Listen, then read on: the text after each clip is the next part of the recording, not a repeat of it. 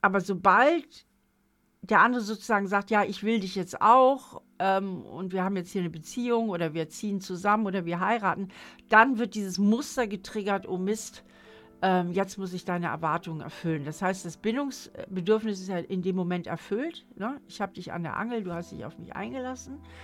Aber jetzt wacht dieses autonome, trotzige Bedürfnis auf, von wegen, ähm, ich lasse mir nicht von dir äh, meine Freiheit rauben. Und das ist oft der Kern von Bindungsangst. Hallo meine Freunde und herzlich willkommen zurück zu einer weiteren Podcast-Episode von Human Elevation. Dein Podcast für ein Leben, was über deine kühnsten Träume hinausgeht. Dein Podcast für ein Leben, das du wirklich, wirklich liebst. Mein Name ist Patrick Reiser und ich bin dein Gastgeber und heute bei uns in der Show das zweite Mal mit dabei ist Stefanie Stahl. Stefanie Stahl ist Deutschlands bekannteste Psychotherapeutin. Sie hält regelmäßig Vorträge und Seminare zu ihren Spezialgebieten Beziehungen, Selbstwertgefühl und praxisnaher Psychologie. Mit ihrem Modell vom Sonnen- und Schattenkind hat sie eine besonders bildhafte Methode zur Arbeit mit dem inneren Kind erschaffen, die über die Grenzen Deutschlands hinaus auf große Resonanz stößt. Stefanis Bücher, allem voran Das Kind in dir muss Heimat finden, stehen seit Jahren auf den Top-Rängen der Bestsellerlisten und haben sich millionenfach verkauft. Stefanie ist eine begehrte Keynote-Speakerin, hostet zwei Podcasts und wird regelmäßig als Expertin für Presse- und Talkshows angefragt. Stefanis Wunsch ist seit langem, psychische Zusammenhänge so zu erklären, dass Menschen sich selbst verstehen lernen und im Leben besser klarkommen. Sie sagt, was sie immer angetrieben hat, ist die große Frage danach, wie der Mensch eigentlich tickt. Ja, wie ist der Bauplan der menschlichen Psyche? Zwei Jahre lang hat sie an dieser Frage gearbeitet und hat nun alles in ihr neues Buch gepackt, das den Titel trägt Wer wir sind.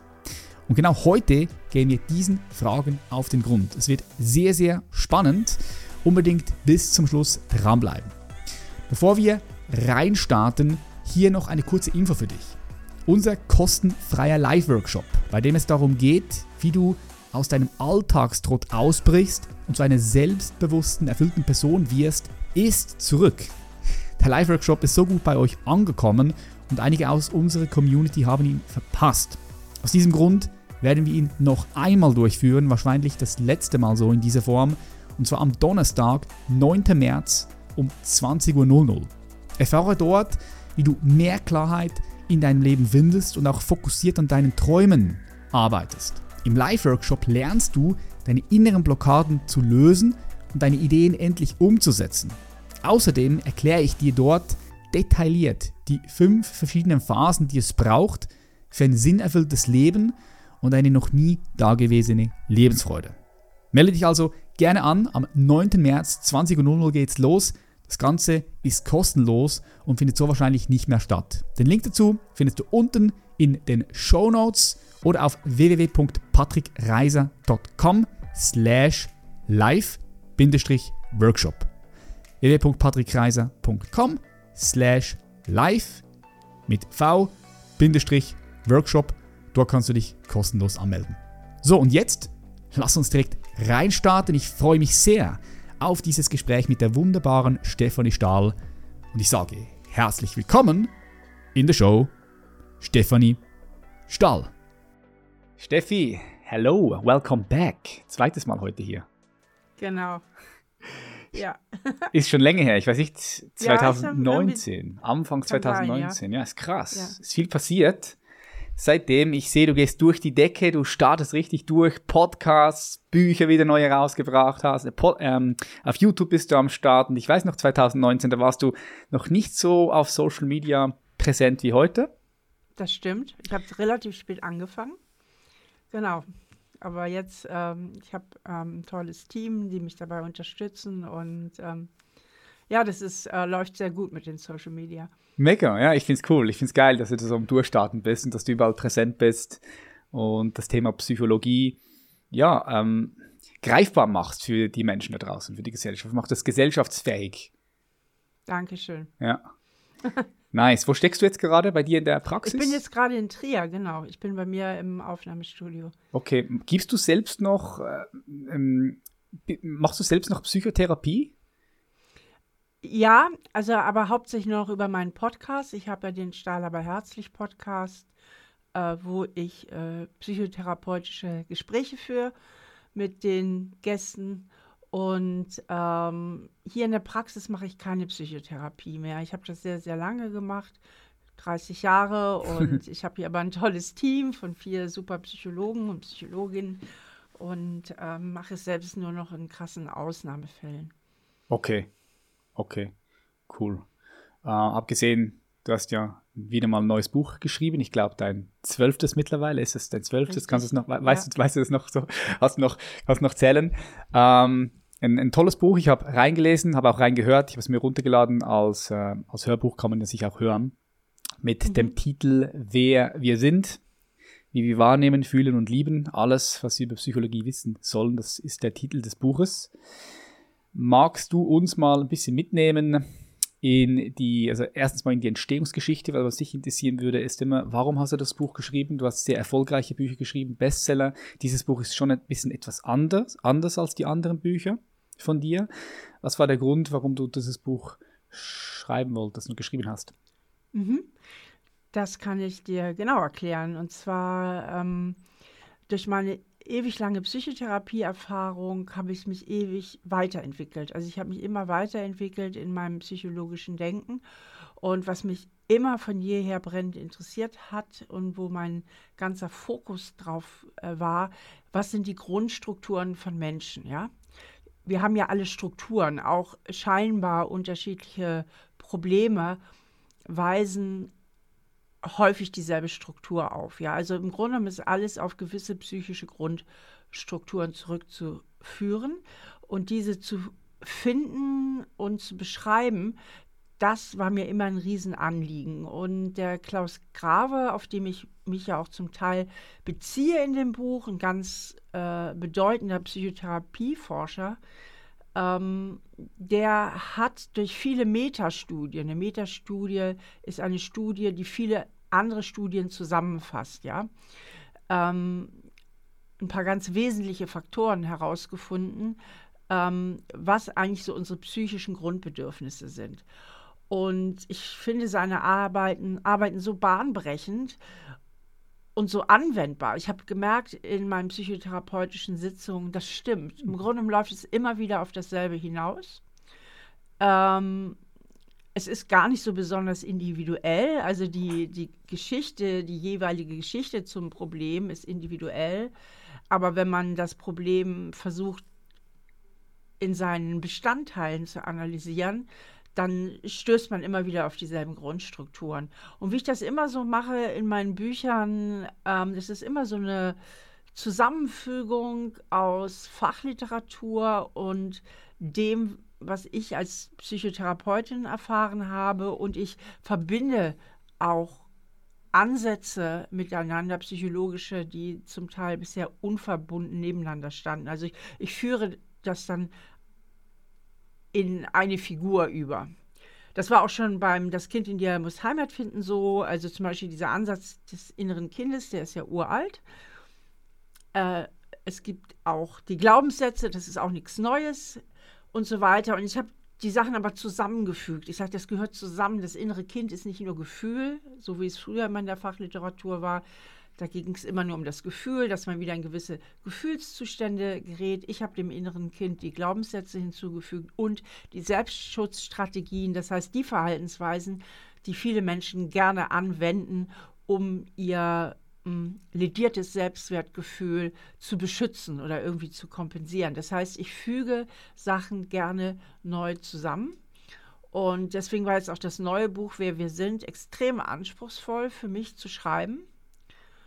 Ich habe mir auch überlegt, willst du dir das überhaupt antun? ja. Ähm, habe mich dann aber dafür entschieden, allerdings unter der Bedingung, dass ich mir drei Jahre Zeit gebe. Also wow. ich habe mir keinen Druck gemacht. Ich habe auch dem Verlag gesagt, ähm, wir machen jetzt keinen Vertrag. Ich möchte keine Abgabefrist. Ich habe mir schon oft genug im Sommer verkackt, durch eine Abgabefrist, ich mache das nicht mehr. Wenn es fertig ist, ist fertig. Ich sage euch dann Bescheid. Und so habe ich das gemacht und war dann zu meiner eigenen Überraschung nach anderthalb Jahren fertig. Und habe da eben sozusagen den Bauplan der Psyche entworfen und dann an vielen Fallbeispielen, die aus meiner psychologischen Praxis kommen, nochmal anschaulich gemacht, dass man das gut nachvollziehen kann. Da können die Leser und Leserinnen dann auch selber mal die Fälle analysieren. Ich stelle dann immer so ein paar Fragen und schlüssel natürlich später auch die Antworten auf. Und am Ende gibt es so einen Therapieleitfaden. Und es stimmt, was du sagst, ist ein bisschen anders als die anderen Bücher, weil es so ein bisschen mehr einen Sachbuchcharakter hat. Aber ich denke trotzdem, ähm, was ich ja immer mache, dass es wirklich gut lesbar ist, mhm. weil ich versuche immer so zu schreiben, dass man keinen Satz zweimal lesen muss ähm, und dass es sich wirklich flüssig und im besten Fall auch irgendwo spannend liest. Ja, ja das habe ich auch festgestellt, dass du ähm, ja sehr viel theoretisches Wissen, Fachkompetenz schön zusammenpacken kannst, dass es auch verständlich ist für alle, die das lesen wollen. Ja, nice. Ähm, du schreibst über die, die vier psychologischen oder psychischen Grundbedürfnisse, auch von, von mhm. Greve. Das ist einmal Bindung, Zugehörigkeit, Auton Autonomie und Kontrolle und dann Selbstwerterhöhung, also dass wir alle unser Selbstwertgefühl steigern wollen. Und auch über das Lustgefühl, möchten gerne Lust bekommen und Schmerz gerne vermeiden. Kannst du uns da mal in diese vier psychische Grundbedürfnisse reinnehmen, weil ich glaube, viele Leute haben schon mal was von unseren Grundbedürfnissen, körperlichen Grundbedürfnissen gehört. Ja, ich denke, jeder weiß, wir brauchen Nahrung, wir brauchen Wasser, wir brauchen Schutz, Wärme, das ist klar. Aber ich glaube, den wenigsten Menschen da draußen ist es bewusst, dass wir genauso wie wir die physischen Bedürfnisse brauchen, also genauso wie wir Wasser brauchen, brauchen wir auch diese, diese vier verschiedenen Grundbedürfnisse, damit wir, damit wir leben können, ja, sicher leben können, uns wohlfühlen können. Richtig, und, und das finde ich halt so faszinierend. Diese vier psychischen Grundbedürfnisse gehen auf den Klaus Grave zurück. Und ähm, ich stelle halt immer wieder fest in meinen psychologischen Gesprächen, es stimmt, letztlich dreht sich unser ganzes psychisches Erleben, und zwar weltweit, auch jenseits von kulturellen Prägungen oder was auch immer, um diese Grundbedürfnisse. Das erste, du hast es schon erwähnt, ist unser Grundbedürfnis nach Bindung. Und Bindung meine ich jetzt nicht alleine Liebesbeziehung, zählt natürlich auch dazu, sondern jegliche Form der Beziehung. Ähm, egal ob Arbeitsbeziehung, Beziehung zu Nachbarn, Freunden oder was auch immer. Jeder Mensch weltweit hat ein ganz tiefes Bedürfnis, irgendwo dazuzugehören. Ja? Äh, Anschluss zu haben, in irgendeiner Art der Gemeinschaft anerkannt zu sein, ja, und angenommen zu sein. Und um dieses Grundbedürfnis zu erfüllen, brauchen wir Anerkennung. Deswegen sind wir alle so ein bisschen anerkennungssüchtig. Mhm. Ähm, beziehungsweise die einen sind vielleicht ein bisschen süchtig, aber jeder Mensch benötigt Anerkennung, weil wenn uns keiner anerkennt, dann bindet sich keiner an uns, ja. Das ist also ein ganz tiefes genetisches Programm, weil diese Grundbedürfnisse und was ich da schreibe, kommt ja aus der aus der Neuropsychologie, also die modernste Form der, der, Psychologie, wo es wirklich darum geht, unsere Hirnprozesse zu verstehen und zu erkennen. Und aus der Evolution. Das heißt, die Evolution hat eigentlich diese Grundbedürfnisse hervorgebracht, damit wir als Menschen überleben und als Gemeinschaft funktionieren. Und wir würden nicht als Gemeinschaft funktionieren, wenn wir kein Bindungsbedürfnis hätten. Wird jeder machen, was er will. Mhm. Und, ähm, hm. äh, und dafür hat sie uns auch, äh, hat die Natur uns auch sehr viele Gefühle mit in die Wiege gelegt. Ja? Also für die Bindung hat sie uns die Liebe äh, gegeben, die erotische Anziehungskraft, äh, Schamgefühle auch, weil ähm, Schamgefühle sind sozusagen das mieseste Druckmittel der Natur, damit wir uns an gesellschaftliche Normen anpassen. Wenn uns nichts peinlich wäre, wird ja jeder machen, was er will. Äh, auch die Trauer klärt uns darüber auf, dass wir eine wichtige Bindung verloren haben. Die Angst bezieht sich sehr oft auf einen Bindungsverlust, ja, dass wir Angst haben, ähm, abgelehnt zu werden oder auch, dass wir Angst haben zu versagen und damit auch wieder letztlich aus der Gemeinschaft irgendwo rauszufliegen. Also äh, die Natur hat uns sehr viele äh, Gefühle mitgegeben, damit wir eben auch motiviert sind, weil Gefühle motivieren uns ja, ähm, uns zu binden. Und für die Bindung brauchen wir Anpassungsfähigkeit. Ja, also für die Bindung müssen wir uns immer irgendwie anpassen können. Ähm, das heißt, ähm, auch mal zuhören können, uns ein bisschen empathisch einfühlen können in andere, äh, Kompromisse schließen können, letztlich auch vertrauen können. Also im Großen und Ganzen brauchen wir Anpassungsfähigkeiten. Nun wollen wir uns aber nicht den ganzen Tag nur anpassen und irgendwie binden und irgendwo dazugehören, sondern wir haben ja auch ein genuines Bedürfnis nach Selbstverwirklichung und mhm. unser eigenes Ding zu machen. Wir wollen ja auch unseren eigenen Weg gehen. Und da kommen wir zum nächsten Grundbedürfnis, nämlich eben nach Autonomie und Kontrolle. Wir brauchen ja Kontrolle, ähm, damit die Dinge da draußen funktionieren. Kontrolle bedeutet, dass ich mit meinem Handeln auch meine Ziele erreiche. Und sei es so kleine Handlungen wie, was weiß ich, ich stelle dir eine Frage und äh, erwarte, dass du dir die Frage anhörst und mir beantwortest oder mir auch sagst, wenn du sie nicht beantworten kannst. Ja, das ist eine Form der positiven Kontrolle. Kontrolle heißt auch ganz viel, dass das, was ich erwarte, irgendwie auch eintritt. Ja, das gibt mir ein Gefühl von Kontrolle. Das Gegenteil ist Ohnmacht und Hilflosigkeit. Das heißt, ich mache und tue und nie passiert da draußen in der Welt, was ich mir wünsche oder was ich gerne hätte. Ja, wenn das permanent passiert, kann irgendwann so ein Zustand der Resignation mhm. oder auch Depression mhm. eintreten. Also Autonomie und Kontrolle ist das nächste ganz wichtige Grundbedürfnisse, weil wir ja auch ähm, unsere eigenständigen Ziele verwirklichen wollen. Und damit meine ich nicht unbedingt die großen Lebensziele. Das sind auch Kleinigkeiten. Ich stehe morgens auf und gehe zur Kaffeemaschine und will, das Ding dass das Ding funktioniert. Wenn es nicht funktioniert, ist in dem Moment mein Kontrollbedürfnis frustriert und dann stellen sich Emotionen, zum Beispiel Ärger oder Verdruss ein und so, um jetzt mal so ein ganz banales Beispiel dafür mhm. zu nennen.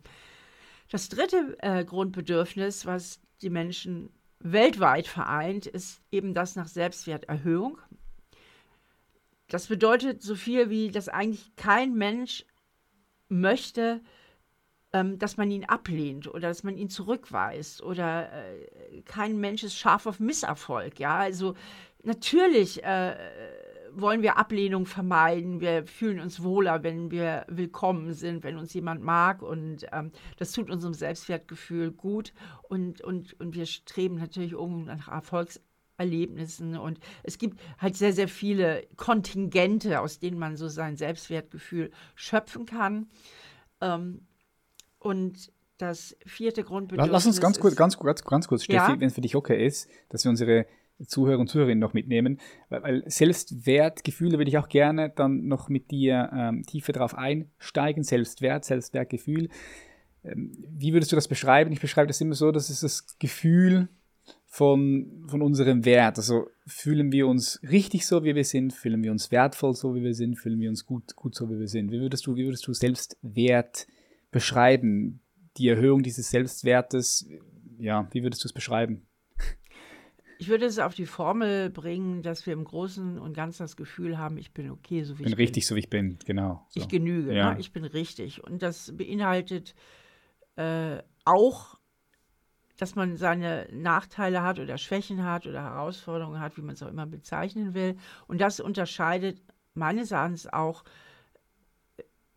im Kern Menschen, die über ein ganz gutes Selbstwertgefühl verfügen, von jenen, die nicht so ein gutes Selbstwertgefühl haben, dass die, die ein ganz gutes Selbstwertgefühl haben, sich so im Großen und Ganzen annehmen, wie sie sind.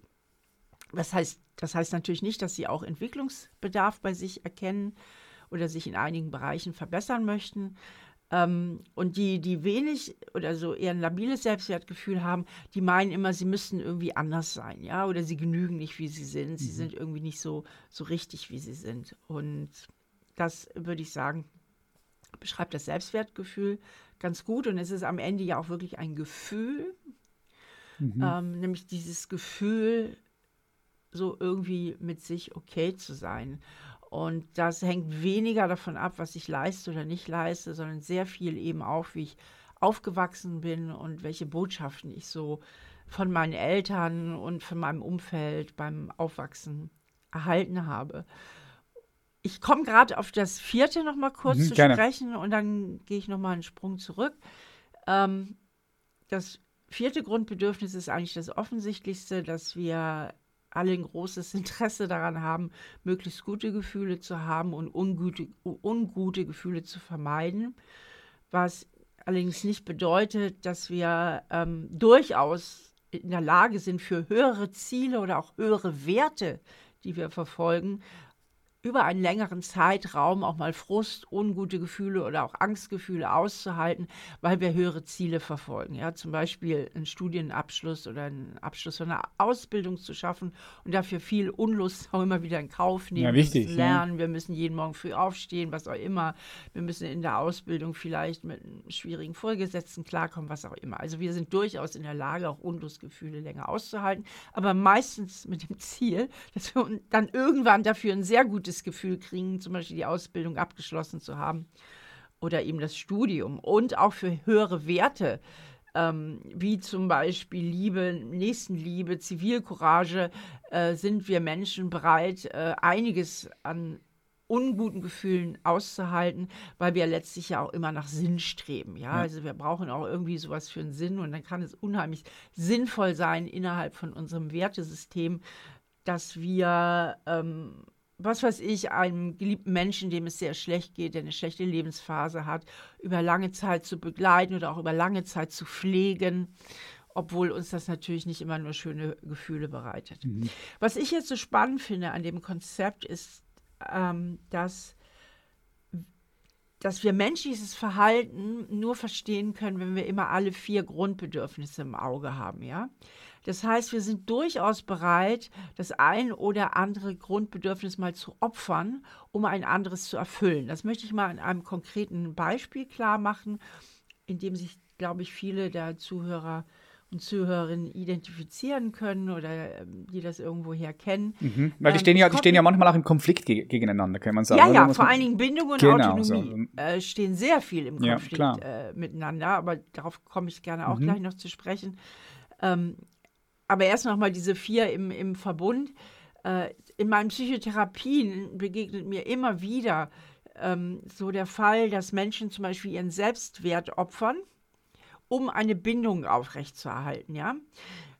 Also, ich sage jetzt mal, eine Frau ist mit einem Mann zusammen und dieser Mann tut ihr eigentlich überhaupt nicht gut und es ist eine ganz, ganz unglückliche Beziehung. Ähm, Im Moment ist das ja so in aller Munde und sehr modern, deswegen sage ich jetzt einfach mal, der ist zum Beispiel, hat so narzisstische Züge oder ja. so, ja, also ist immer wieder in der Abwertung und ähm, manipuliert sie auch und sie hat aber immer das Gefühl, es ist irgendwie meine Schuld, ich bin nicht okay. Wenn ich doch nur schöner, besser, verständnisvoller oder was auch immer wäre, dann würde dieser Mensch sich wirklich an mich binden. Das heißt, unbewusst übernimmt sie die Verantwortung für sein Verhalten. Ähm, weil dann ist sie ja irgendwie daran schuld, dass er sich so verhält. Und damit hat sie ja die Verantwortung. Und sie opfert ihren Selbstwert ein Stück weit, weil sie sagt, ich genüge nicht. Ne? Ähm, eben indem sie diese Verantwortung zu sich nimmt, den Fehler bei sich sucht. Meistens ist das auch schon von Kind auf an gelernt, dieses Gefühl nicht zu genügen. Und ich bin, ich bin hier der Fehler, nicht Mama und Papa, mhm. sondern ich bin der Fehler. Und ähm, das heißt, sie opfert ihren Selbstwert, um irgendwie diese Bindung aufrechtzuerhalten. Denn wenn sie zu dem Ergebnis käme, ich bin komplett, ich bin gut genug und ich habe so eine, also eine Behandlung überhaupt nicht verdient, ähm, dann müsste sie sich ja vielleicht trennen. Also sie müsste dann die Bindung opfern. Grenzen und weil sie das ja. nicht will, mhm. behält sie es bei sich. Und was da eben auch sehr interessant ist, und das ist auch so oft der Schlüssel für ganz, ganz viele Beziehungsprobleme, ähm, sie behält dadurch ja ein Stück weit die Kontrolle. Denn mhm. wenn sie verantwortlich ist für das Problem, liegt ja auch der Schlüssel für die Lösung in ihrer Hand. Na? Also sie ähm, macht dadurch unbewusst einen kleinen Bogen um ein Ohnmachtsgefühl, nämlich das Ohnmachtsgefühl, was ich einstellen würde, wenn sie sich eingestünde, ich kann ja gar nichts machen. Der Typ ist, wie er ist. Ich kann mich auf den Kopf stellen. Das wird nie besser werden. Ja, weil mit diesem Kontrollgefühl, ich bin schuld und ich muss, nur, ich muss es nur besser machen, ernährt sie ja auch die Hoffnung. Mhm. So, und das ist eben auch der Grund, warum viele Menschen ähm, Männer wie Frauen schwer von Partnern loskommen, mit denen sie eigentlich gar nicht glücklich sind, ja, weil sie diesen Kontrollverlust eben haben, der andere macht, was er will. Sie wollen die Kontrolle wieder haben, sie wollen die Kontrolle erlangen, sie suchen den Fehler bei sich, äh, sie geben sich selber die Schuld, sie mühen sich ab. Und deswegen ist es auch immer ratsam, wenn jetzt jemand in einer sehr schwierigen oder geradezu toxischen Beziehung festhängt, dass dieser Mensch erstmal anfängt, Step by Step sich zu entschulden, also diese Schuld abzubauen, dass es an ihn lege. Ja, weil das, das ist der Schritt vor der vielleicht notwendigen Trennung, dass ich erstmal mich sortiere und sage, äh, die Schuld liegt hier gar nicht bei mir. Mhm. Ähm, das ist meistens die Vorstufe, um sich überhaupt trennen zu können. Weil viele aus dem Umfeld sagen, ja, du musst dich trennen, du musst dich trennen, äh, das ist ganz schlimm und das tut dir nicht gut. Und das schaffen diese Menschen nicht, weil, weil sie zu sehr die Schuld bei sich suchen und damit indirekt auch so eine Kontrollillusion aufrechterhalten und indirekt damit auch ihre Hoffnung pflegen, es könnte ja doch irgendwie noch ein Happy End geben. Und das finde ich halt sehr interessant. Man muss immer alle vier Grundbedürfnisse im Auge behalten, um menschliches Verhalten zu verstehen.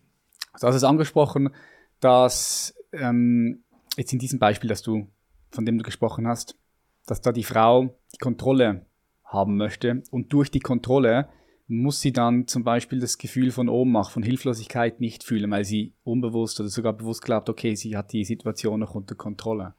Das ist auch etwas, was ich sehr oft beobachte, dass ähm, viele Menschen Angst haben vor diesem Ohnmachtsgefühl, weil es halt sehr unangenehm ist. Das ist, was meine Erfahrung ist, ist eines der unangenehmsten Gefühle überhaupt, dieses Gefühl von Machtlosigkeit und Ohnmacht. Aber ich glaube, es ist umso wichtiger, auch, auch, auch diesen Raum in sich selbst zu kreieren und zu schaffen, um, um dieses Ohnmachtsgefühl auch halten zu können, weil wir dann eben auch jetzt zum Beispiel in so einer Situation, die du jetzt beschildert hast, dann auch einfach sagen könnten, okay, wir setzen hier eine gesunde Grenze und ähm, ich fühle die Ohnmacht, weil ich nicht wirklich kontrollieren kann, wie mein Partner die Welt sieht, was er fühlt. Ich kann versuchen, das natürlich zu beeinflussen, aber ich kann es nicht hundertprozentig kontrollieren und ich lasse die Kontrolle los und fühle die Ohnmacht. Ist es etwas, was du auch erfährst in deinem Praxisalltag oder mit der Arbeit mit den Menschen, dass, dass so viele Angst haben vor diesen unangenehmen Gefühlen auch und dann auch stecken bleiben irgendwo, weil sie dort nicht mehr weiterkommen?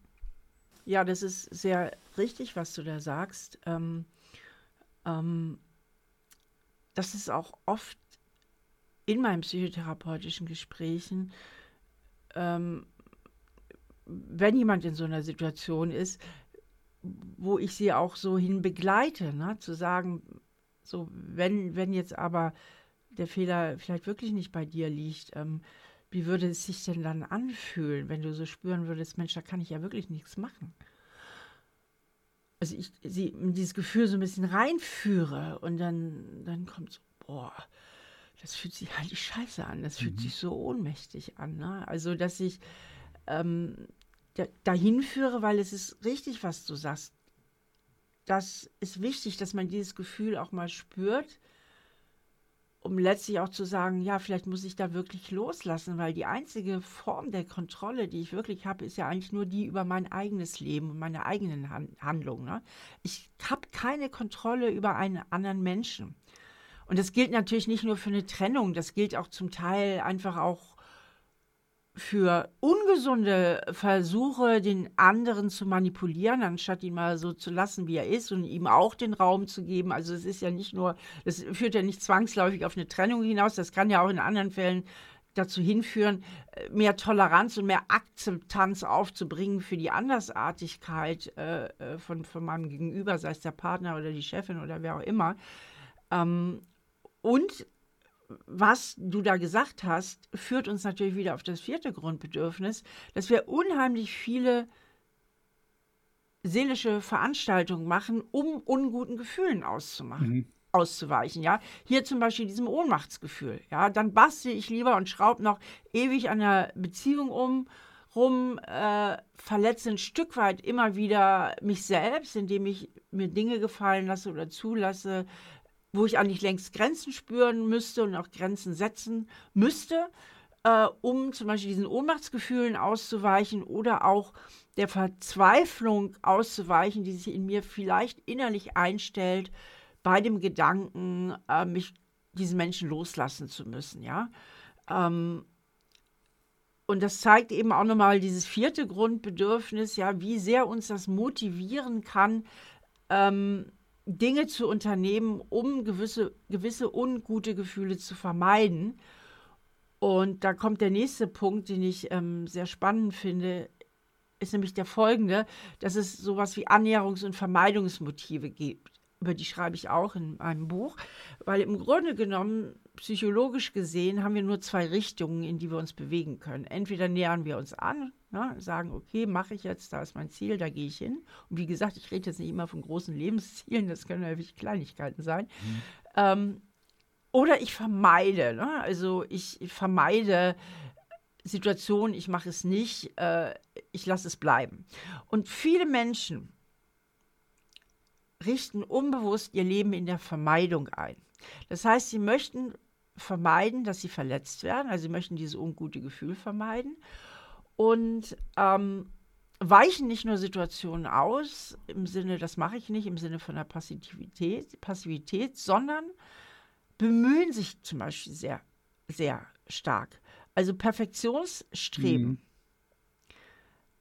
ähm, ist häufig ein, dem liegt häufig ein hohes Vermeidungsmotiv zugrunde, weil die Menschen vermeiden möchten, dass sie angreifbar sind. Ja, sie möchten vermeiden, dass sie jemand kritisieren könnte. Sie möchten vermeiden, dass sie jemand ablehnen könnte. Also versuchen sie alle Erwartungen bestmöglich zu erfüllen, versuchen alles richtig zu machen, versuchen alles perfekt richtig zu machen. Ja, und das sind dann oft halt Menschen, die ähm, eher auf der Bindungsseite sind, deren innerer Balance zugunsten der Bindung gestört ist, also aus ein bisschen aus dem Gleichgewicht sind ähm, weil sie ganz, ganz viel tun, um ihr erstes Grundbedürfnis zu erfüllen, nämlich Bindung. Und wie ich eben sagte, für die Bindung brauche ich die Anerkennung und die so tief in sich drin haben, wenn ich will, dass du mich magst, dann muss ich deine Erwartungen erfüllen und, und ein hohes Perfektionsstreben an den Tag legen oder auch Harmoniestreben, das heißt Konflikten sehr stark aus dem Weg gehen, um eben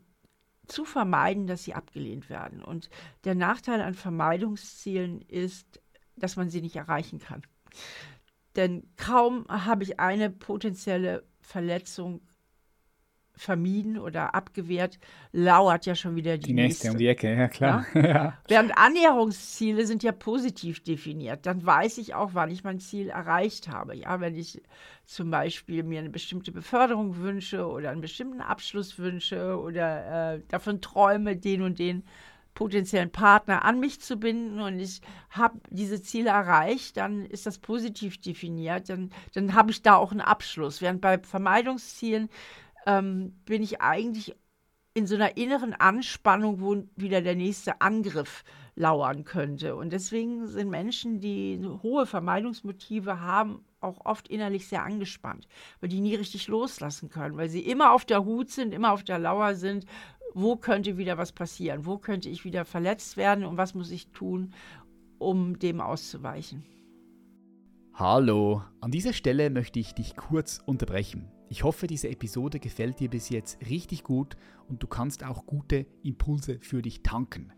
Wenn das so ist und du im Allgemeinen unseren Human Elevation Podcast schätzt, kannst du uns sehr einfach unterstützen, indem du uns eine 5-Sterne-Bewertung dalässt und du uns auch abonnierst, sodass du keine Episode mehr verpasst. Bei Spotify ist das super einfach. Du gehst einfach auf den Podcast dort, wo du alle Folgen siehst und kannst dann oben links auf der ersten Seite direkt bewerten und auch abonnieren. Auch auf iTunes kannst du das super einfach machen, indem du auf die Hauptseite gehst und dann runter scrollst bis zu den Rezessionen und dort hast du dann die Möglichkeit, ein Abo und eine Bewertung dazulassen. Ich und mein Team bedanken uns von Herzen bei dir für deinen Support. So und jetzt geht es weiter mit der Episode. Viel Freude dabei. Du sprichst auch sehr viel über Bindungsangst und dann Verlustangst. Inwiefern stehen die beiden miteinander im Zusammenhang? Ja, die stehen insofern im Zusammenhang, als ähm, dass die Verlustangst Bindungsangst häufig pro, äh, produziert. Also mal ganz konkret.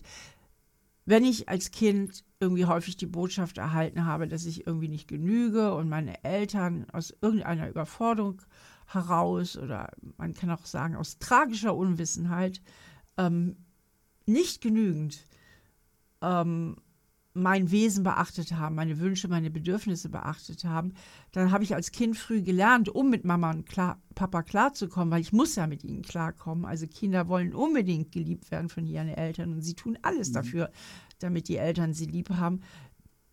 Passen sie sich früh zu stark an die Bedürfnisse der Eltern an und gucken, wie ist Mama heute drauf, ist Papa drauf, was, was wollen die von mir, welche Bedingungen muss ich erfüllen, damit sie mich lieb haben. Ähm, und lernen früh, sich um der Bindung willen überanzupassen. Ja, also sie sind im Grunde ihres Herzens dann auch als Erwachsene überangepasst, weil sie es so gelernt haben als Kinder, so wie ich wirklich bin, bin ich nicht okay oder so wie ich wirklich bin, ähm, haben die mich nicht so lieb, wie wenn ich die Be Bedingungen und Erwartungen erfülle, die an mich gestellt werden. Und ähm, dann opfern sie natürlich einen Großteil ihrer Autonomie. Denn wenn ich mich immer mhm. anpasse, steht natürlich mein eigener Wille und meine eigenen Bedürfnisse, muss ich dann sehr häufig zurückstellen, meine eigenen Wünsche. Das heißt, ich opfere oder das Kind lernt schon früh seine autonomen Wünsche zu opfern, um die Bindung seiner Eltern zu erhalten. Und wenn dieser Mensch jetzt groß wird und kommt in eine Liebesbeziehung, dann hat er dieses starke Dilemma. Einerseits möchte er die Bindung und, und, und möchte äh, die Beziehung aufrechterhalten.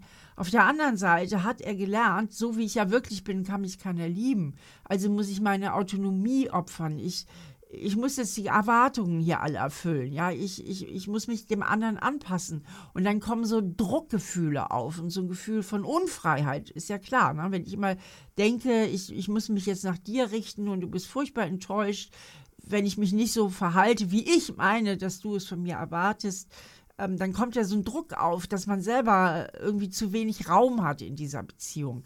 Ja, ja. Und insofern hängt Klar. die Verlustangst Klar. mit der Bindungsangst zusammen, weil, weil die Menschen häufig früh gelernt haben, haben ihre Verlustangst zu beschützen durch Überanpassung an die Erwartungen ihres Gegenübers. Und, und dann kommt irgendwann so das Gefühl, dann auch sich selber zu verlieren in der Beziehung. Dann kommt so ein, so ein Trotz auf, so eine Aggression auch gegen den Partner, weil ich habe eben erzählt, wie viele Gefühle äh, die Natur uns mitgegeben hat für die Bindung. Ähm, aber für die Aggression hat sie uns ein Gefühl bewahrt oder ein Gefühl mit auf den Weg gegeben und das ist die Aggression, weil ohne eine gewisse mhm. Aggression mhm. ähm, können wir nicht für unsere Bedürfnisse eintreten. Ne? Und wenn, ja, das ist auch eine wichtige, wichtige Qualität, die Aggression. Oder wird ja oft auch heute in der heutigen Gesellschaft polit Political Correctness verteufelt. Klar, es wird oft dann in Verbindung mhm. gebracht mit der männlichen, mit der toxischen Männlichkeit. Ähm, klar, kann ja auch sein, wenn Aggression Überhand mhm. gewinnt und wie die Kontrolle oder die Kontrolle verloren geht, dann kann Aggression natürlich auch einreißen, aber es ist dann schon auch ein ganz wichtiger Wert oder eine wichtige Qualität Aggression. Ja, ja. genau. Und ähm, aber in dieser in dieser Bindungsangstsache, dann zeigt sich die Aggression häufig in so einem Trotzgefühl, in so einer Bockigkeit, mhm. äh, weil die Betroffenen haben sich eine Anpassungsallergie zugezogen, schon in ihrer Kindheit und können deswegen ganz schlecht mit Erwartungen umgehen. Ja, die sind so ein bisschen Erwartungsphobiker. Das heißt, äh, wenn der Partner dann irgendeine Erwartung an sie hat, kommt so ein bockiges Gefühl auf, nö, mache ich nicht, nee, will ich nicht. Ne? Und die haben ganz schnell das Gefühl, dass ihre Grenzen überschritten werden, dass der andere übergriffig ist, dass der andere sie manipuliert, weil sie eben zu wenig gelernt haben, sich innerhalb einer Beziehung selbst zu behaupten, auf gesunde Art und Weise. Das hatte zu wenig Raum in der Beziehung zu ihren Eltern. Und ähm, deswegen wähnen die Betroffenen oft, die einzige Möglichkeit, ihre Freiheit wiederzuerlangen, dann eben die Beziehung zu beenden. Mhm. Solange aber die Beziehung noch nicht richtig fest ist und sie sozusagen noch in der Eroberungsphase sind, ähm, können sie durchaus auch heftig verliebt sein, weil dann ist ja ihr Bindungswunsch vorne, weil der Bindungswunsch, den haben sie ja auch, wie jeder Mensch, ne? der, der ist schon vorhanden. Ähm, aber sobald der andere sozusagen sagt, ja, ich will dich jetzt auch ähm, und wir haben jetzt hier eine Beziehung oder wir ziehen zusammen oder wir heiraten, dann wird dieses Muster getriggert, oh Mist, ähm, jetzt muss ich deine Erwartungen erfüllen. Das heißt, das Bindungsbedürfnis ist ja in dem Moment erfüllt. Ne? Ich habe dich an der Angel, du hast dich auf mich eingelassen. Aber jetzt wacht dieses autonome, trotzige Bedürfnis auf, von wegen, ähm, ich lasse mir nicht von dir äh, meine Freiheit rauben. Und das ist oft der Kern von Bindungsangst. Oder das mhm. streicht das oft, das ist der Kern von Bindungsangst. Mhm. Wie, wie, wie, geht, wie geht jemand damit um, wenn er jetzt erkennt, hey, doch, könnte zu mir passen? Wie kann man diese Bindungsangst lösen? Eigentlich wie fast alle Probleme. Also die Problemlösung ist auch nicht so schrecklich individuell, wie wir immer denken, weil das Wichtigste ist, die Vergangenheit von der Gegenwart zu trennen. Also dieser Mensch, der jetzt unter Bindungsangst leidet, ich nenne ihn jetzt einfach mal Thomas, ähm, der sich als Kind so stark eingeengt fühlte, der immer so das Gefühl hatte, er muss die Bedingungen seiner Eltern erfüllen, ähm, agiert ja in der Matrix seiner Vergangenheit. Also das Kind in ihm als Metapher für diesen kindlichen Anteil, der eben geprägt wurde, ähm, für diese kindlichen Prägungen, die sich in seinem Gehirn da eingefräst haben. Und mit diesem Gehirn läuft er jetzt rum und mit diesem Gehirn nimmt er die Welt da draußen wahr. Äh, durch Software. die Brille seiner kindlichen Erfahrungen projiziert er ja Erfahrungen, die in der Vergangenheit waren, auf die Gegenwart. Das heißt, er denkt jetzt, die Freundin oder was auch immer ähm, würde auch erwarten, er müsste sich jetzt anpassen, sonst würde sie ihn verlassen. Ich meine, ich muss eigentlich nicht mitreden, dass das natürlich auch als Kind schon eine Fehlwahrnehmung war, aber kleine Kinder denken ja immer, ich bin schuld, ne, wenn Mama und Papa nicht lieb sind, ja. Hm. Und äh, die Eltern wollten das nicht und die hätten den Thomas auch nicht verlassen oder wahrscheinlich noch nicht mal weniger lieb gehabt, äh, wenn er nicht immer so angepasst gewesen wäre, beziehungsweise wir wissen das nicht, aber es hat gar nichts mit seiner Gegenwart zu tun und das ist ja das, was ständig passiert, dass wir ähm, mit Prägungen in unserem Gehirn die aufgrund unserer Vergangenheit äh, entstanden sind, die gegenwärtige Situation beurteilen. Was daran liegt, dass wir nicht objektiv wahrnehmen können, weil jeder Sinneseindruck, sei er visuell oder auditiv oder taktil, was auch immer, wir da draußen wahrnehmen, wird blitzschnell und unbewusst äh, mit unserer Erinnerung abgeglichen. Und das sorgt dafür. Die auch verzerrt ist, die auch verzerrt ist, ne? Komplett verzerrt. Ja, nicht immer. Bei konkreten Gegenständen ist das okay. Also, äh, was weiß ich, wenn mir in der Trierer Fußgängerzone ein, ein Hund begegnet und ich sehe, da ist ein Hund, dann ist das richtig. Mein, meine Erinnerung spielt mir da keinen Streich. Also ich erkenne den Hund richtig, ich erkenne einen Stuhl richtig, ich erkenne ein Haus, einen Apfelbaum oder was auch immer. Wenn wir irgendwas noch nie gesehen haben, dann können wir es auch nicht richtig erkennen. Sagen, hä, was ist denn das? Ne? Mhm. Können das überhaupt nicht einordnen. Und das ist natürlich auch effizient vom Gehirn, weil sonst würden wir Sachen gar nicht erkennen. Wir könnten ja gar nicht dazulernen, wenn wir diese Erinnerung nicht hätten. Aber im zwischenmenschlichen Bereich, wo die Sachverhalte nicht immer so eindeutig sind, wo wir viel interpretieren müssen, da mhm. ist diese dieser Abgleich mit der Erinnerung kann dann natürlich tückisch sein. Weil wenn wir als Kinder viel ja. Ablehnung erfahren haben und das unsere Erinnerung ist, ähm, kann es uns natürlich leicht passieren, dass wir ein freundliches Lächeln als ein dummes Grinsen interpretieren, weil unser Gehirn erwartet ja Ab Ablehnung aufgrund der Erinnerung. Und so ist es dann eben auch in der, in der, in der erwachsenen Liebesbeziehung. Ähm, wir rechnen eigentlich mit Ablehnung, zumindest wenn der andere mal merkt, wie wir wirklich sind. Ja.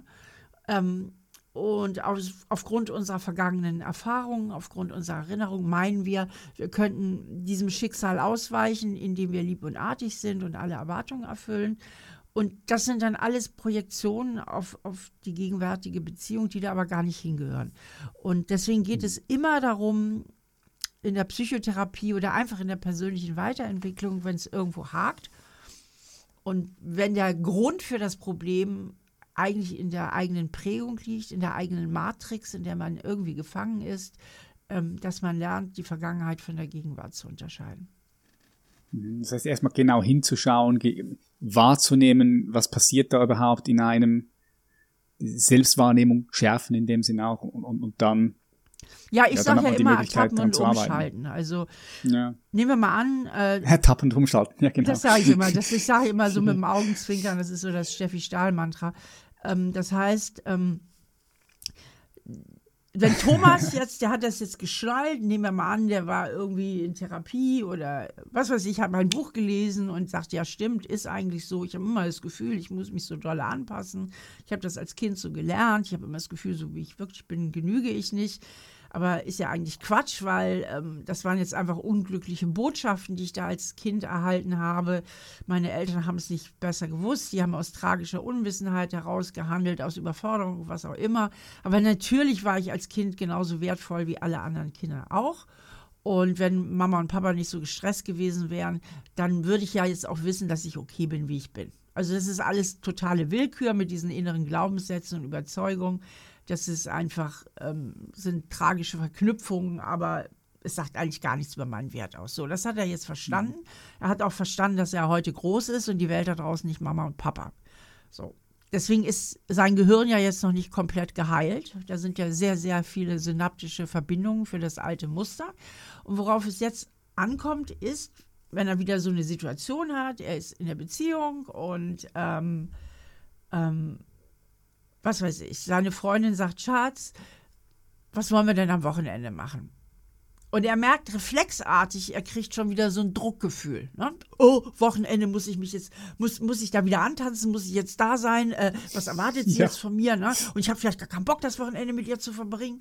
Ne? Was ja auch schon ein Resultat von dieser Bindungsangst ist, diese Bockigkeit, dieses, dieses ähm, dieser Widerstand. Dieser Widerstand, weil Moment, ja. der Partner oder die Partnerin mutiert dann ja immer mehr zum Freiheitsdieb. Na, immer mehr zum Feind im Grunde. Im Grunde ist der mutiert die Märchenprinzessin plötzlich irgendwie zur persönlichen Invasorin, zur Freiheitsdiebin, ja, die einem ständig an Ketten legen will, ja. Also, und das killt natürlich zum einen die Gefühle und zum anderen macht es aggressiv. So, und da mhm. könnte sich der Thomas eben bei ertappen. Er muss es merken. Wenn er in dem Moment wieder alles glaubt, was er fühlt, und wirklich glaubt in dem Moment, nur die Frage nach dem gemeinsamen Wochenende wäre schon ein, ein offensiver Angriff auf seine persönliche Freiheit, ja. Wenn er das wirklich glaubt, dann muss er natürlich in seiner Matrix handeln und er wird sich verweigern.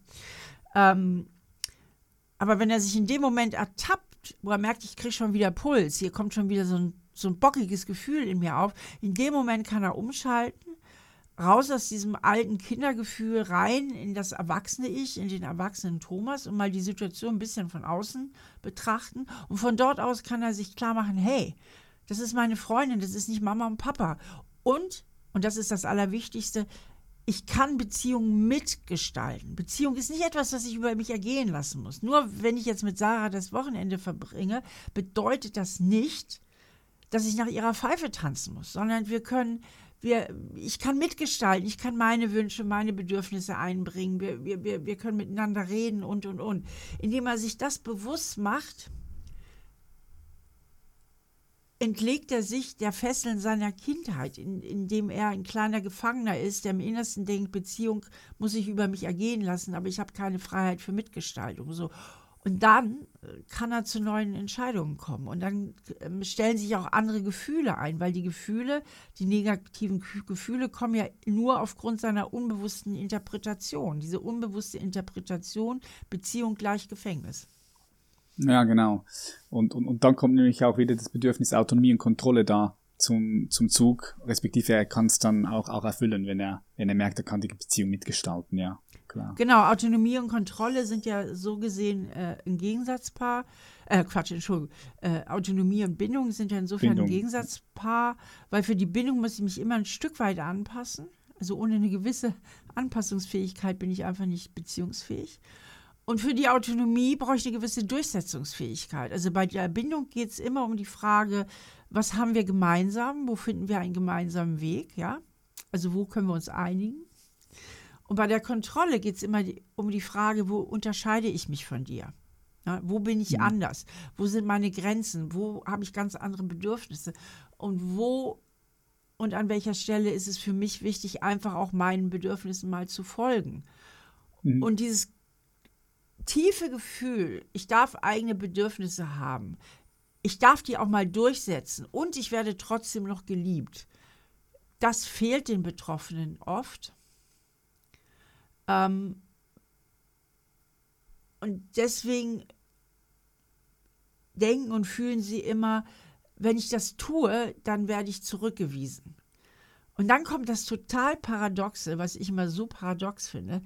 Gerade weil sie sich ja so schlecht selbst behaupten können, eigentlich, grenzen sie sich ja umso härter ab. Sie setzen ja ständig Grenzen. Nein, kein gemeinsames Wochenende. Nein, okay, wir können ja vielleicht den Samstagabend verbringen, ne, aber am Sonntag, am Sonntag habe ich schon wieder unheimlich viel vor. Ne? Ich muss unbedingt noch joggen gehen, danach muss ich noch einem Freund helfen, seine Software zu installieren und, und, und, und. Also Bindungsängstliche setzen ja permanent Grenzen in der Beziehung. Und sie sind auch die Alleinherrscher über Nähe und Distanz in der Beziehung. Und im Grunde genommen führt ihr innerstes Programm, ich muss mich anpassen, genau zum Gegenteil. Ne? Sie sind eigentlich immer die Bestimmer. Sie haben die mhm. alleinige Macht. Und das ist so interessant in dieser Täter-Opfer-Perversion. Ist auch Intuition, Projektion, ja, ja. die, die greifst, die, die, die du auch schreibst in deinem Buch. Ja. Ja, aber werden zum Täter, weil sie ja immer wieder ihre Partner zurückweisen. Ne, sie, sie immer wieder für den Koffer stoßen. Und trotzdem bleiben die Partner oft und kämpfen. Also im Grunde genommen ist genau die gegenteilige Erfahrung, ich muss mich anpassen, um geliebt zu werden. Äh, die Partner kämpfen dann ja auch oft sehr lange, aber je mehr die Partner kämpfen, desto mehr äh, fühlen die Bindungsängstlichen sich unter Druck gesetzt. Hm. Ja, du schreibst in deinem Buch, in deinem neuen Buch ja auch über die ähm, verschiedenen Bindungstypen, Bindungsstils, kindliche Bindungstypen. Kannst du es da noch kurz ein bisschen mitnehmen? Ähm, was gibt's da für so für Stils und, und wie werden die geboren? Also mhm. wie werden die, wie entstehen die? Ja, es gibt so äh, verschiedene Bindungsstile ähm, und die. Das sind Arten, das sind Arten, wie wir in Beziehung treten. Nee, erstmal ja, beschreiben die die Art der Mutter- oder Eltern-Kind-Bindung. Also, ähm, wenn die Eltern so im Großen und Ganzen einiges Richtiges machen, die müssen bei weitem nicht perfekt sein, aber sagen wir mal, wenn es den Eltern gelingt, ihr Kind zu lieben, sodass es sich geliebt fühlt und auch angenommen fühlt, ähm, dann lernt das Kind, hey, da gibt es eine Freude, dass es mich gibt und ich bin wert, ich bin es wert, dass man sich um mich kümmert. Und ähm, ich kann mich im Großen und Ganzen darauf verlassen, dass es da draußen Menschen gibt, die sich um mich kümmern. Ja, es entsteht also so ein Sicherheitsgefühl. Und mhm. dieses Kind erwirbt eine sichere Bindung zu seinen Eltern und auch Urvertrauen wahrscheinlich. Und diese sichere Bindung ist dann sozusagen ein Bindungsstil, der auch mit ins Erwachsenenalter genommen wird. Es sei denn, es passiert nochmal irgendwas Tragisches oder so. Aber das ist so diese sichere Bindung. Und die sichere Bindung, wenn man die übersetzt mit Worten, heißt so viel wie ich bin okay, du bist okay. Also ich, so wie ich bin, bin ich liebenswert, auch wenn ich meine Macken habe. Und du bist aber auch okay. Ich weiß, ne, ich darf vertrauen. Es gibt Menschen da draußen, die sind vertrauenswürdig. Ja, da ist auch so ein gewisses Vertrauen in die Bindung. Ja. Und diese Menschen sind auch ganz gut in der inneren Balance zwischen Bindung und Autonomie. Das heißt, die können sowohl sich anpassen und mal Ja sagen, Kompromisse eingehen, sie können aber auch sagen, nö, das ist mir jetzt wichtig, ne? Und auch mal diskutieren und sich durchsetzen und so weiter. Die haben so diese innere Wahl zwischen Anpassung und Durchsetzung. Und dann gibt es eben ja aber auch Kindheiten, wo das nicht alles so optimal läuft zum Beispiel, wenn die Eltern sehr unvorsehbares Verhalten zeigen. Ne? Mal ist die Mama ganz zugewandt und dann aber auch wieder eher kühl und abweisend. Also, wo die Mutter zum Beispiel ihr Verhalten nach ihren persönlichen Bedürfnissen viel stärker ausrichtet als nach den Bedürfnissen ihres Kindes. Also sprich, wenn sie gerade Zeit hat und gut drauf ist, dann kümmert sie sich und ist ganz lieb aber wenn sie gerade gestresst ist und keine Zeit hat, dann äh, kümmert sie sich halt wenig. Also das Kind weiß eigentlich nie so richtig, wie ist die Mama heute gelaunt. Wie sind die Eltern heute gelaunt? Und, und die, die entwickeln oft sehr feine Antennen dann auch, ne? einzuschätzen, wie ja. ist die Stimmung, ne? wie, wie muss ich heute sein, wie, was wird heute von mir erwartet.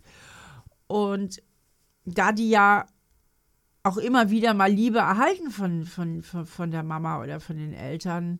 Wobei die Mama, ich muss es sagen, rein biologisch im ersten und zweiten Lebensjahr noch die größere Bezugsperson ist. Ja, ähm, aber da sie auch immer wieder Liebe und Bindung auch von der Mutter erhalten, ähm, entsteht in denen so ein wahnsinniger Sog nach Liebe und Bindung. Also irgendwas zu tun, dass die Mama immer gut drauf ist und dass die Mama sich immer lieb verhält, ja. Und die können so einen anklammernden Bindungsstil entwickeln. Das heißt, die gucken immer und versuchen auch auf der Nähe zu bleiben und die Situation irgendwie zu kontrollieren und sich irgendwie so zu verhalten, dass Mama gut drauf ist und können so einen anklammernden Bindungsstil erhalten. Ja, das wäre auch ein Bindungsstil. Und weil das ja alles so frühe, frühe Prägungen sind, werden diese Bindungsstile ja mit ins Erwachsenenalter genommen.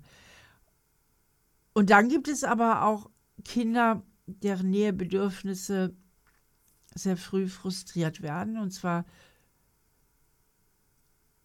vorhersehbar unzuverlässig. Ähm, die, die Mutter des anklammernden Kindes ist nicht vorhersehbar, die ist unvorhersehbar. Mal ist sie lieb, mal nicht, aber es gibt ja auch Eltern, die sind vorhersehbar unzuverlässig, weil sie im Grunde immer oder sehr häufig und zu häufig sich zu wenig kümmern, dem Kind zu wenig Bindung vermitteln so dass das Kind irgendwie sehr früh lernt, ähm, ich kann mich da draußen auf niemanden verlassen. Ich muss lernen, mich auf mich selber zu verlassen, ja. Und diese Kinder entwickeln auch gar nicht so ein Nähebedürfnis, weil auch Gefühle im Gehirn erstmal eingespurt werden müssen. Ähm, wenn wir auf die Welt kommen, ist unser Gehirn noch nicht so besonders ausgebildet und viele Gefühle liegen da noch gar nicht so richtig bereit. Das heißt, es spuren sich Hormonkreisläufe ein, wenn ähm, Kind schreit, Mama kommt, Mama beruhigt das Kind. Also Schreien ist dann ja erstmal äh, Ausstoß von Stresshormonen wie Cortisol und Adrenalin und sowas. Mama kommt, beruhigt das Kind, nimmt es auf den Arm, tröstet es, gibt Sicherheit. Jetzt werden aber die Kuschelhormone und die Sicherheitshormone wie Oxytocin und Vasopressin ausgeschüttet. Ne? Und so lernt und wenn sich das immer oder häufig wiederholt, häufig wiederholt, dann spurt sich so ein Kreislauf von Stress und Beruhigung ein im, im Gehirn des Kindes. Ja, also da werden dann so synaptische Verschaltungen, dass das Gehirn im Grunde genommen lernt, Stress zu regulieren, weil, weil diese Achse, ja, diese Hormonachse sich, sich einspurt. Ja. Wenn aber die Mutter zu selten kommt oder die Eltern oder wer auch immer die Hauptbezugsperson für das Kind ist, dann lernt das Kind auch sehr früh, um, um sich nicht dauernd selber zu frustrieren, auch dieses Nähebedürfnis schon im Ansatz zu unterdrücken. Also gar nicht erst mehr zu schreien, gar nicht erst mehr so Nähewunsch zu haben. Weil, Aus Selbstschutz dann. Ja, aus Selbstschutz passiert ja sowieso ja. nichts. Das mhm. heißt, auch dieser Nähewunsch hormonell als hormonelle Datenautobahn im Gehirn wird gar nicht richtig eingespurt. Das, wird, das spurt sich gar nicht ein, diese Hormonkreisläufe, ja. Beziehungsweise rudimentär halt wenig. Und da kann eben ein Bindungsstil äh, entstehen, den wir als gleichgültige Vermeidung bezeichnen. Ja, das heißt, Bindung ist gleichgültig. Das sind Menschen, die im Erwachsenenleben gar kein großes Nähebedürfnis haben. Klar, bei den meisten ist das Nähebedürfnis auch nicht völlig verkrüppelt. Klar, die können sich mal ein bisschen verlieben oder haben sexuelle Anziehung. Ne? Das, das haben sie schon, sexuelle Bedürfnisse oder so. Aber dieses echte Nähe, dieses Bindungsgefühl, ne, wie man es äh, so kennt, auch in, in Beziehungen, dass man wirklich so eine innere Bindung hat, das entsteht nicht so. Und die Menschen sagen dir auch, wenn sie ehrlich sind ähm, oder wenn sie zu mir in Therapie kommen, ich kenne das gar nicht, jemanden zu vermissen. Das heißt, ja, ja, ja, aus den Augen, aus dem Kenne ich auch ein paar Leute. Ja, ja, kenne ich auch. Ähm, die entwickeln als Kleinkinder keine Objektkonstanz. Das ist so ein interessanter Begriff. Objektkonstanz bedeutet bei kleinen Kindern, die lernen irgendwann so zwischen dem der ersten, also zwischen dem halbsten und ersten Lebensjahr, also um, oder um das erste Lebensjahr rum. Die Mama ist da, auch wenn ich sie gerade nicht sehen kann. Ja? So, und das ist dieses innere Bindungsgefühl, dass ich eine Bindung zu einem Menschen habe oder auch zu einem Tier oder was auch immer, obwohl dieser Mensch sich gerade nicht mit mir in einem Raum befindet. Das heißt, wenn ich an hm. diesem Menschen oder das Tier oder was auch immer denke, entsteht so ein warmes Gefühl der Zuneigung, so eine Bindung. Ja, das ist ja dieses innere Bindungsgefühl. Und das bezeichnen wir als Objektkonstanz in der Psychologie. Das, das Liebesobjekt, die Mutter, bleibt konstant, obwohl sie gerade nicht ähm, körperlich anwesend ist. Und diese früh gestörten Kinder erwerben diese Objektkonstanz nicht, weil sie überhaupt keine Bindung an das Objekt entwickeln. Und das sind frühe Prägungen, die sind auch irreversibel. Man sagt, die ersten zwei Lebensjahre sind, was sich da einprägt im Gehirn, ist irreversibel. Die haben auch im Erwachsenen Liebesbeziehungen keine Objektkonstanz. Und das ist dieses Phänomen aus den Augen, aus dem Sinn. Mhm, also das heißt, die in diesem Fall, in diesem Bindungsstil, die haben das Bedürfnis nach Bindung und Zugehörigkeit in den ersten Jahren unterdrückt, einfach als Selbstschutzmechanismus. Und die, die leben, die leben dann heute mit einem gedämpften, mit einem, mit einem gedämpften Bedürfnis nach Bindung und Zugehörigkeit. Extrem was macht denn das gedämpft, mit, ja. was, was, was, was macht denn das mit diesen Menschen? Weil ich frage, ähm, weil ähm, ich, ich kenne es zum Beispiel bei meinem Vater, ja, Mhm. weil der in verschiedenen Pflegefamilien war. Also der wurde, der ist nie, der war nie in einer Familie, wo alles konstant war, Ja. also kein konstantes Liebesobjekt, so wie du es jetzt äh, beschrieben hast, wurde einfach von Familie zu Familie weitergereicht. Und ähm, ja, also ich höre auch oft von meinem Vater so, ich brauche, ich brauche niemand, so eigentlich Ja. so, ich brauche, ich brauche niemand, ja. Und das ist aber ihn okay, so, also zumindest so oberflächlich, ja. Und wie war das, oder Ähm, ist das für deine Mutter? Ja, gut. Meine Mutter und mein Vater haben sich jetzt getrennt. Äh, vor ein, einem Jahr. Nach 30 Jahren. Ja, aber ist deine Mutter nee, nicht ein bisschen drei- emotional verhungert in der Ehe? Genau, das ist passiert, ja. Genau das ist passiert, ja. Klar. Ja. Und ähm,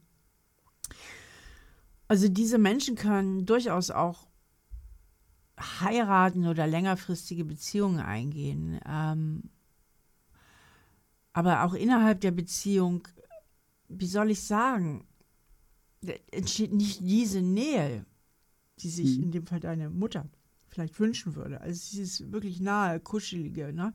Es, ist, es bleibt immer so eine gewisse ich will nicht sagen Gleichgültigkeit, aber ich sag mal so, die emotionale Temperatur der Betroffenen ist einfach konstant niedrig. Die ist Ja. konstant niedrig und ähm, die wissen auch gar nicht, was die anderen von ihnen eigentlich wollen. Weil, wenn das in meinem Gehirn gar nicht zur Verfügung steht, dann weiß ich doch gar nicht, was der andere meint. Ich wünsche mir mehr Nähe und du bist immer so unkuschelig und Schatz, vermisst du mich denn nie und so. Und dann denkst du, hä, wie, weiß ich nicht, was will die denn? Kenne ich nicht. Ne? Das ist ja, wir haben ja nun mal nur dieses eine Gehirn, in dem wir drin wohnen, mit dem wir auskommen müssen. Und was in unserem Gehirn gar nicht zur Verfügung steht, äh, da können wir uns nicht auch nicht reinfühlen, da können wir uns reindenken. Ne? Also Mhm. man kann sich so ähm, Strategien zurechtlegen. Ja, okay, der ist das wichtig, also mache ich das jetzt. äh, Schreibe ich halt äh, eine WhatsApp jeden Tag oder auch zwei, wenn ich länger unterwegs bin. Das ist ihr wichtig, auch wenn ich überhaupt nicht den Impuls dazu verspüre. Ne? Mhm. Aber- Okay. Ja, schwierig. Ja. Ja, das heißt, es kann dann zu einem Problem werden, wenn man das Gefühl hat, okay, man kriegt keine Beziehung auf die Reihe, man, ist irgendwie, man isoliert sich irgendwie, dann kann das zu einem Problem werden für die, betroff für die betroffene Person. Und äh, dann, wenn sie merkt, okay, es ist ein Problem für mich, dann, wenn sie da, sagen wir, einsichtig ist und bereit ist, auch Hilfe anzunehmen, dann kann man da dann natürlich auch dran arbeiten, ja. Ja, es ist halt, also bei frühen Schädigungen ist es schwierig. Ja. Ähm, das ist dann, dann da, also bei so ganz frühen Sachen geht es eigentlich mehr um Verhaltensstrategien, aber was du ja eben auch schon angesprochen hast bei deinem Vater, die haben keinen Leidensdruck. Den Leidensdruck haben meistens die ja, anderen. genau. Ne? Die sind ja erstaunlich psychisch stabil, so auf ihre Art. Ja, Ne? ja, ja, ja, ist krass. Okay, ja, sehr, sehr spannend. Ich sehe, unsere Zeit läuft langsam ab. Also ich finde, also es sind super spannende Sachen bei dir im Buch drin. Du beschreibst ja da wirklich, sagst ja auch den Bauplan der Psyche, wo du verschiedene Dynamiken auch nochmal beschreibst, mit guten Beispielen aus deiner Psychotherapiepraxis auch.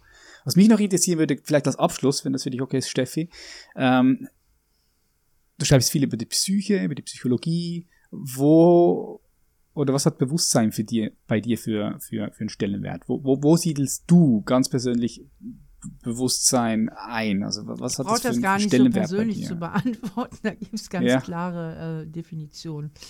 Also bewusst. In der Psychologie, klar. Ja, aber also, das okay, da gehst du, gehst, du, gehst du streng nach Psychologie. Äh, okay, okay. alles Unser. Bewusstsein ist unsere Wahrnehmung. Also ohne Wahrnehmung haben wir kein Bewusstsein und die Wahrnehmung äh, die Wahrnehmungspsychologie ist ein Riesenforschungsgebiet. Äh, also wir könnten nur da bewusst sein, wo wir etwas wahrnehmen, ja. Und ob das, was wir wahrnehmen, im Arbeitsspeicher landet, in unserem Kurzzeitgedächtnis, hängt von der Relevanz der Wahrnehmung ab. Ne? Also alles, was nicht im Arbeitsspeicher landet, landet auch nicht in unserem Bewusstsein. Das fällt einfach hinüber. Da ist ein schwarzes Loch. Ne? Also in dem Moment, wo ich jetzt mit dir rede, nehme ich nicht wahr, dass hinter mir ein Regal steht. Ja, das ist in dem Moment einfach im schwarzen Loch. Da habe ich jetzt überhaupt kein Bewusstsein für. Ja, und ähm, das Bewusstsein ähm, ist sozusagen die Wahrnehmung und es muss im Arbeitsspeicher landen, weil es sonst auch gar nicht weiter prozessiert werden kann ins Langzeitgedächtnis. Und ähm, wir können eben nur mit Wahrnehmungsinhalten arbeiten und auch unbewusste Inhalte, das heißt verdrängte Inhalte, äh, können wir erst bearbeiten in dem Moment, wo sie eine, die Wahrnehmungsschwelle übertreten, ja, so dass, dass sie einfach wahrnehmbar sind. Und äh, das, das ist unser Bewusstsein. Du weißt ja, ich bin überhaupt nicht spirituell. Also habe ich eine sehr nüchterne Definition von Bewusstsein. Ähm, ja, das wäre meine Definition. Oder die wissenschaftliche, die psychologische Ja, die, Wiss, die Psych psychologische wissenschaftliche. Ja, ich, wird ja viel geforscht in, in dem Bereich. Ähm, und es gibt bis, bis heute ja nicht wirklich eine, eine genaue Definition. Es ist immer schwierig. Wo, wo, woher guckst du die Definition? Wenn du auf Wikipedia schauen gehst, ja, da ist eine Definition. In der Psychologie gibt es eine, eine, Definition. Aber ich denke, das ist auch ein Begriff, der, der, der, also die Definition vom Bewusstsein. Ich glaube, die wird in den nächsten Jahren, Jahrzehnten sicher auch angepasst, weil auch viel geforscht wird. Aber hat mich jetzt nur so interessiert, ähm, ja, wie du das siehst. Aber dann bist du da klar als, als Psychologin da, ähm, hast du da den psychologischen Blick. Ja, cool, nice. Ja, hat mir super viel Spaß gemacht. Mir auch, Patrick. Steffi, hast gute Fragen gibt's, gestellt, konnte ich gut darauf antworten. Gibt es noch etwas, was du mit uns teilen möchtest? Etwas, was du vielleicht noch sagen möchtest, ganz am Schluss? Ähm, ja, vielleicht ähm, möchte ich gerne nochmal klarstellen, dass die meisten Probleme oder sehr viele unserer Probleme, die sehr, sehr äh, kompliziert und vertrackt erscheinen, dies am Ende des Tages nicht sind. Und dass oft die Lösung sehr viel näher liegt, als wir denken. Und dass ich von unglaublich vielen Menschen weiß, die äh, sich zum Beispiel auch mit meinen Büchern beschäftigt haben, unter anderem sagen, Mensch, jo, äh, ich konnte auch innerhalb von ein paar Wochen und Monaten mein Leben sozusagen umkrempeln. Oder ich habe zum ersten Mal auch wieder richtig Hoffnung. Und da möchte ich einfach mal so ein bisschen Mut aussprechen, falls wir Zuhörer und Zuhörerinnen haben, die so das Gefühl haben, Mensch, ich komme überhaupt nicht weiter und ich bin manchmal verzweifelt und ich trete auf der Stelle, ähm, dass gute, gute Lösungen da sind, wenn man anfängt, sein Problem auf der Strukturebene zu verstehen. Weil ja, aus dieser ganzen scheinbaren Verworrenheit und Kompliziertheit sieht man plötzlich ganz klar rote Fäden. Und wenn ich die habe, dann ist der Weg zur Lösung auch nicht mehr so weit. Und es ist wirklich ein weit verbreiteter Irrglaube, der auch immer wieder propagiert wird vor allen Dingen aus psychoanalytischen Kreisen, dass Veränderung wahnsinnig lange dauert. Ja, ja, wahnsinnig lange dauert. Das ist noch das alte Bild. Das ist einfach das ist ein altes, ein veraltetes ja. Bild, entspricht meiner ganzen, widerspricht meiner ganzen beruflichen Erfahrung. Ähm, das stimmt nicht. Wenn man dranbleibt, sein Problem verstanden hat und dann anfängt intensiv zu trainieren. Also ich sage nicht, dass man nicht trainieren muss, das sage ich schon. An sich also, arbeiten gehört dazu. Ja, Ertappen, umschalten, es merken, nochmal reflektieren, sich nicht von ein paar Rückschlägen direkt frustrieren zu lassen. Dann kommt man ganz gut aus der Nummer raus und das muss nicht Jahre oder ein Leben lang dauern, ja. Ja, nee, super, dass du das nochmal gesagt hast, Steffi. Das ist ein schönes Schlusswort, können wir direkt so im Raum stehen lassen. Vielen, vielen herzlichen Dank, äh, Steffi, dass du nochmal hierher gekommen bist. Ich wünsche dir für dein Buch viel Erfolg. Ich werde es unten auch in die Show Notes packen mit all deinen anderen Kanälen. Du bist jetzt überall auf Social, Social Media zu sehen, zu hören. Ich werde das alles in die Show Notes packen und wünsche dir weiterhin viel Freude und Erfolg bei dem, was du machst. Ich bin sehr gefreut. Danke. Danke dir auch, Patrick. Meine Freunde, das war's auch schon wieder. Ich hoffe, diese Episode hat dir gefallen. Wenn das so ist, dann lass gerne ein Abo da und auch eine tolle Bewertung. Das bringt uns weiterhin nach vorne. Ich und mein Team, wir bedanken uns bereits jetzt bei dir für deinen Support und schön, dass du immer wieder hier mit dabei bist. Kurzer Reminder, am 9. März um 20.00 findet noch einmal unser kostenloser Live-Workshop statt, wie du aus deinem Alltagstrott ausbrichst und zu einer selbstbewussten, erfüllten Person wirst. Er verabschiede dich von Unzufriedenheit im Job, Stress im Alltag und schlaflosen Nächten und erfahre, wie du mehr Klarheit in deinem Leben findest und fokussiert an deinen Träumen arbeitest. Wir schauen dort die fünf Phasen an, die es braucht für ein sinnerfülltes Leben und eine noch nie dagewesene Lebensfreude. Ich freue mich, dich live am 9. März 20.00 zu sehen. Du findest den Link für die kostenlose Anmeldung unten in den Show Notes oder auf www.patrickreiser.com slash live-workshop. Ich freue mich auf dich, wir sehen uns dort und hören uns natürlich in der nächsten Episode. Much love, mach's gut, dein Patrick. Bye bye.